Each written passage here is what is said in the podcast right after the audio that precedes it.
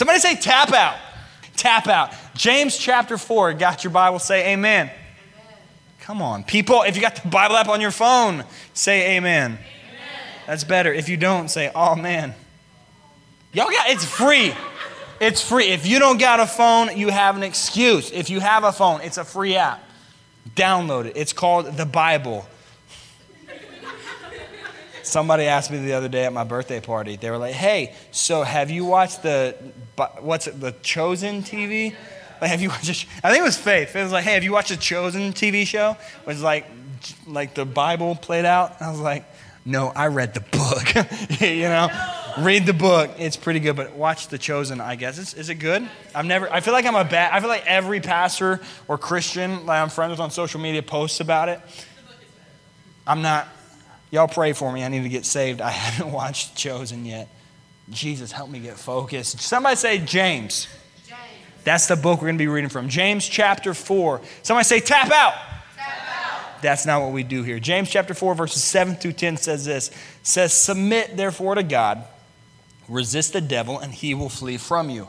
Draw near to God, and he will draw near to you. Cleanse your hands, you sinners. That's the part like at first, like, okay, draw near to God. I got you. I can do that. The first part of this passage, like, okay, I'm following. I'm a part of that. I'm cool with that. But the second part is where it gets kind of like, ah, I don't really like that. Cleanse your hands, you sinners. Ooh, and purify your hearts, you double minded. Ouch. Be miserable and mourn and weep.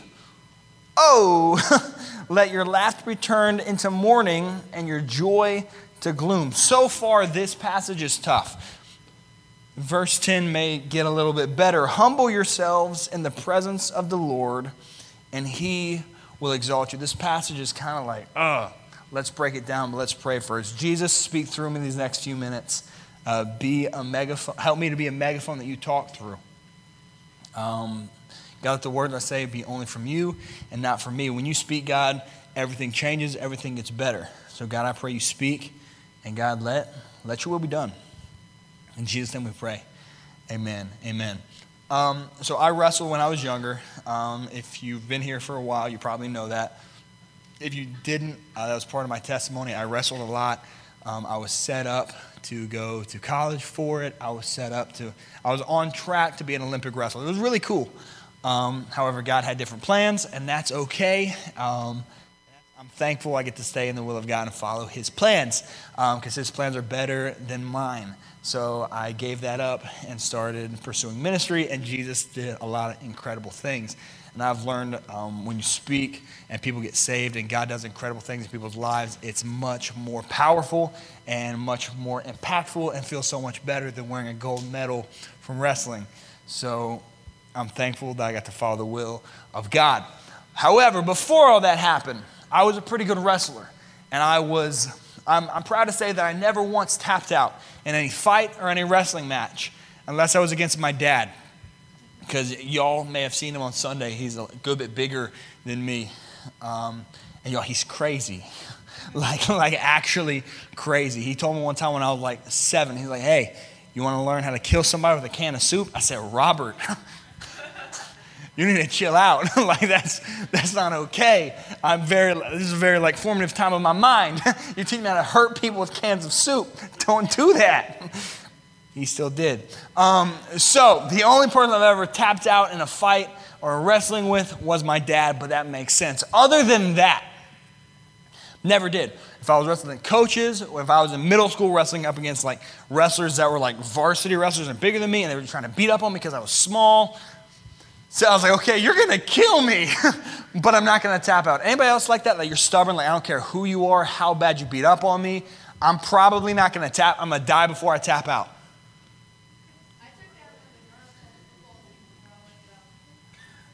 You're a bad dude, Kieran. Geez, stay away from me, bro. I'm a dad. uh,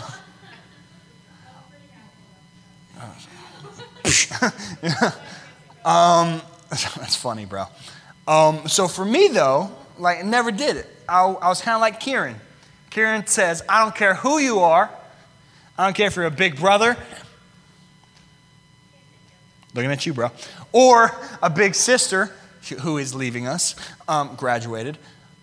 You are not gonna make me tap. I was a type, I was like this. You will kill me before I tap out. Because for me, I was stubborn and I was like, you know I'm, I may lose, but I'm not gonna quit. Anybody else like that? I may lose, but I will not quit. Like I will not admit defeat. I'm a, like because there's a chance before I black out and die that I'm a I'm a swing and like monkey swing like do something and win. Anybody else like that? Like? I'm till the very end. I'm a fight. Who else is like like on the other end? Like hey, um, I'm probably when it gets hard, I'm probably gonna tap out. Like I'm not, I'm not gonna put up a fight much. Like I'm, I'm done. Anybody want to be honest? Like hey, like I was not meant for fighting. All right, okay, I see you. Anybody like hey, honestly, I was not meant for this. If it starts to hurt, I'm done. Anybody? Okay, Maddie, I see you. I see you. You're good. Um, I fought my little brother last year. He's a good bit bigger than me now. I'm still didn't. T- I beat him, but I refuse to fight him now because he's even bigger and like, like if you ever meet him, he may talk about trying to fight me. He told people for years he was going to fight me. We fought. I beat him. He tapped out. But I was crying afterward. I was like, I was like, you know, uh, dad bod to the max. what going on? I was like, man, I need to hit the treadmill and run. but I didn't tap. I refused because what tapping is, it is saying, hey, you've won. I'm not going to tap out. You've won. I submit. You're stronger than me. I refuse to submit. The definition of submission is this the action or fact of accepting or yielding to a superior force or to the will of an authority of another person. When fighting or wrestling, I refuse. I said, I don't care what's going on, who you are, I will not submit to you. I will not admit that you're stronger. I will not admit that you're better. I will not submit. You're not better than me. I refuse. You are not better. I will not yield. I will not. I will tap out after I'm dead, maybe. But before then, I refuse. I will die before I submit. Anybody met somebody else kind of like that other than me? Like, man, this person is stubborn, and no matter what, like anybody else, like this, like, okay, this person is like not the, I don't want to mess with that person. Or maybe like they're easy to beat, but they're stubborn and they'll like, I will kill them. I had a guy I was on the wrestling team with named Isaiah. Isaiah was about 72 pounds less than me. For real. Like I was in like the higher weight classes. I was 195. He was in like the 113. Little. But man, he was scrappy and wild. Like he would always start fights with me. But he would always lose, but he would always start just because was, I was bigger than him, higher weight, whatever, right? Um, Isaiah was an asthmatic kid. Y'all, and I was, I, I didn't realize that people could die from asthma attacks. I didn't know that. So like he put me in like a rear naked choke and I flipped him over, slammed him, just because he was smaller than me, but it, he always started it. He had an asthma attack and I left him. I didn't know you're not supposed to. I was like 15. I was like, He's like, like, don't start it. It won't be anything. You know what I'm saying? Hey, if your friend ever has an asthma attack, get them an inhaler or run. You know, get away, flee the scene. If there's no cameras, you weren't there. Isaiah refused. He would not tap, he would not submit. He was done. He's like, I, I may die, but I'm going to fight someone that's bigger than me but I'm not going to quit. My first point tonight, if you're taking notes, is this somebody say, fight. Fight, fight temptation. Submit, therefore, to God. Resist the devil, and he will flee from you. This passage is telling us, as the readers, the people that are reading the, the scripture, that we need to tell the devil no when he tempts us. We need to find whatever out we can to get away from it. One version says it like this says, resist the devil and he will run away from you. If you fight it, eventually he will stop and he will run. I've noticed a lot of people like to blame the devil when we screw up. When we, like if we fall to temptation, well, I've heard so many people say, "Well, the devil made me do it." Anybody ever heard somebody say that before? Like I was tempted, the devil made me do it. Like shut up! He did not force you. You may have felt tempted by him and pressured by him, but the devil did not make you do it. He set you up to fail, and you fell to the trap. But he didn't make you. Telling the devil no when he's tempting you is not easy. It's usually pretty uh, hard thing to do. However, the more we practice saying no to sin, saying no to temptation, the easier it will become for us to do. Uh, 1 Peter 5 8 says this Be of sober spirit, be on the alert. Your adversary, the devil, prowls around like a roaring lion seeking someone to devour. What this says is this is that the devil is looking for a reason to take you out. He's looking for an out. He wants to hurt you. So what do you got to do? You've got to prepare yourself to say no. I don't know what the enemy tempts you with. I don't. I know what the enemy tempts me with, and I've got to set myself up to say no and to run. Somebody say fight. fight. Second point is this somebody say run. run. Run to God. Our passage says, Draw near to God, and he will draw near to you. Cleanse your hands, you sinner, and purify your hearts, you double minded. What I love is this is chase after God, and he will chase after you. That's what our passage is telling us. That if we pursue a relationship with God, he in turn will turn around and pursue you too. That's cool to me. That the creator of the universe, he wants to pursue you.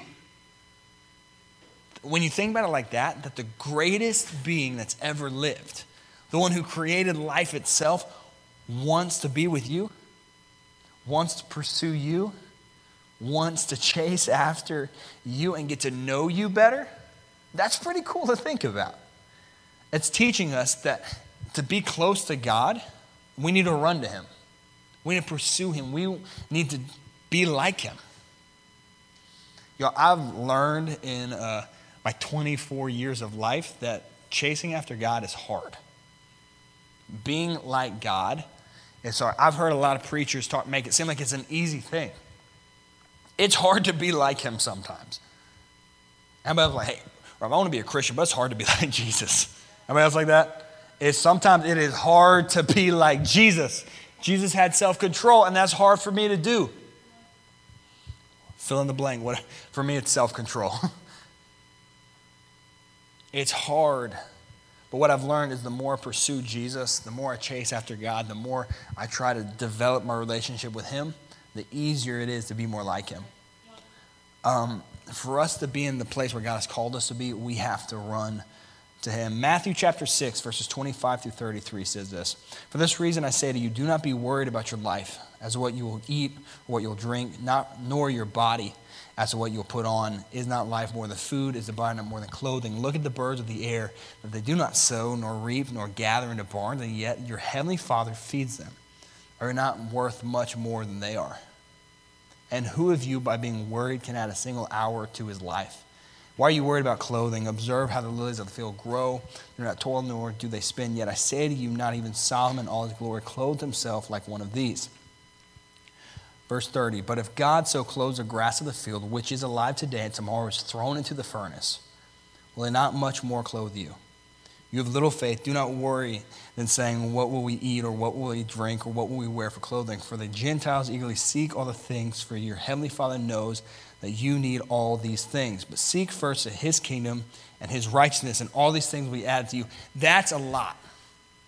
That's a lot of, of scripture. I want us to focus in on verse 13. It says this But seek first his kingdom and his righteousness, and all these things will be added to you. The big, long scripture that I shared with you before, it was talking about things you wear, things you eat, things you do, whether or not you're going to have the things that you need but what our passage says, to sum it all up, is this if you pursue God, all the other stuff that we allow to get in our heads and make us so anxious, everything else will work itself out. If our first priority is pursuing Jesus and our relationship with Him and how can I be more like Jesus, the rest of life stuff will usually figure itself out. I've learned that the more I pursue Him, the less anxiety I have over the stuff that's not worth it. You know what I'm saying?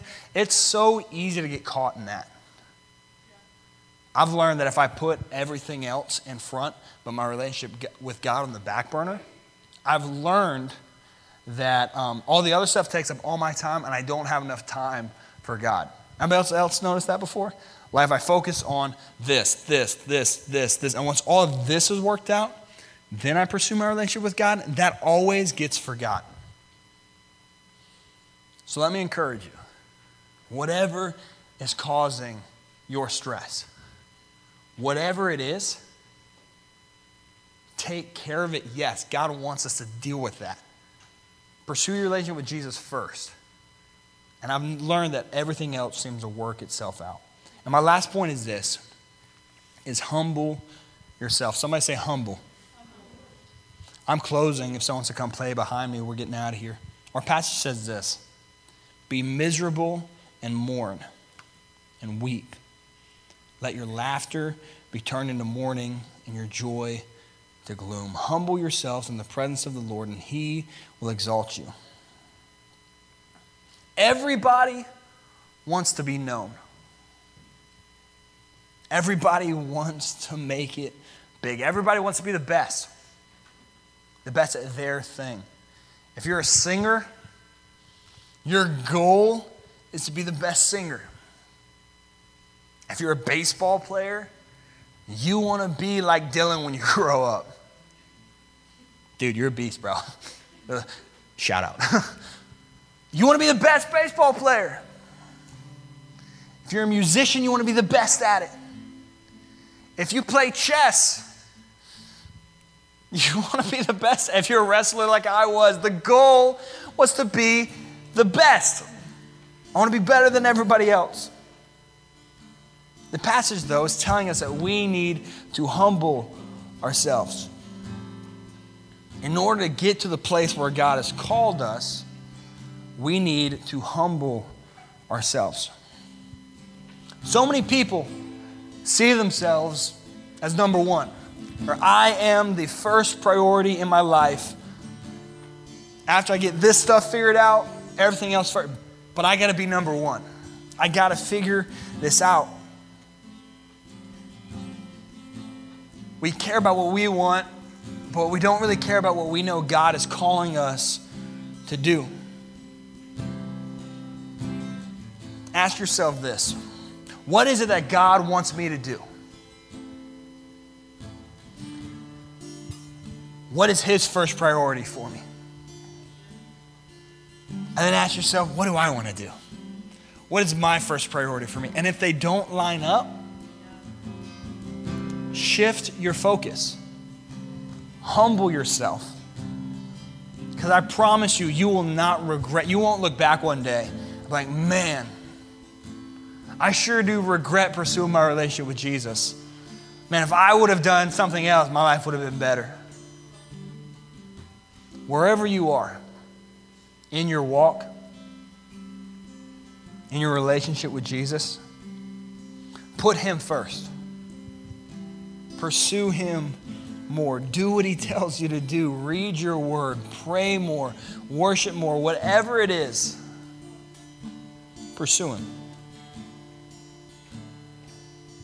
Second Chronicles 34 28 says this Because your heart was tender and you humbled yourself before God when you heard his words against this place and against its inhabitants, because you humbled yourself before me, tore your clothes and wept before me, I truly have heard you, declares the Lord.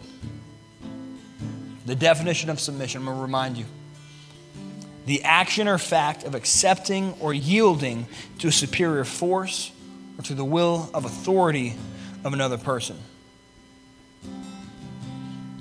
Our passage tells us to submit ourselves to God. Another version says it like this Put yourself under God's authority. What is His calling for you? What's His plan for you? What has He called you to do? Trust Him and do what He calls you to do. Submit to Him. Tap out. Stop fighting what He's called you to be. Stop fighting against His will. And instead, stand under Him, submit to Him, and watch and see what God calls you to do and where He sets you up.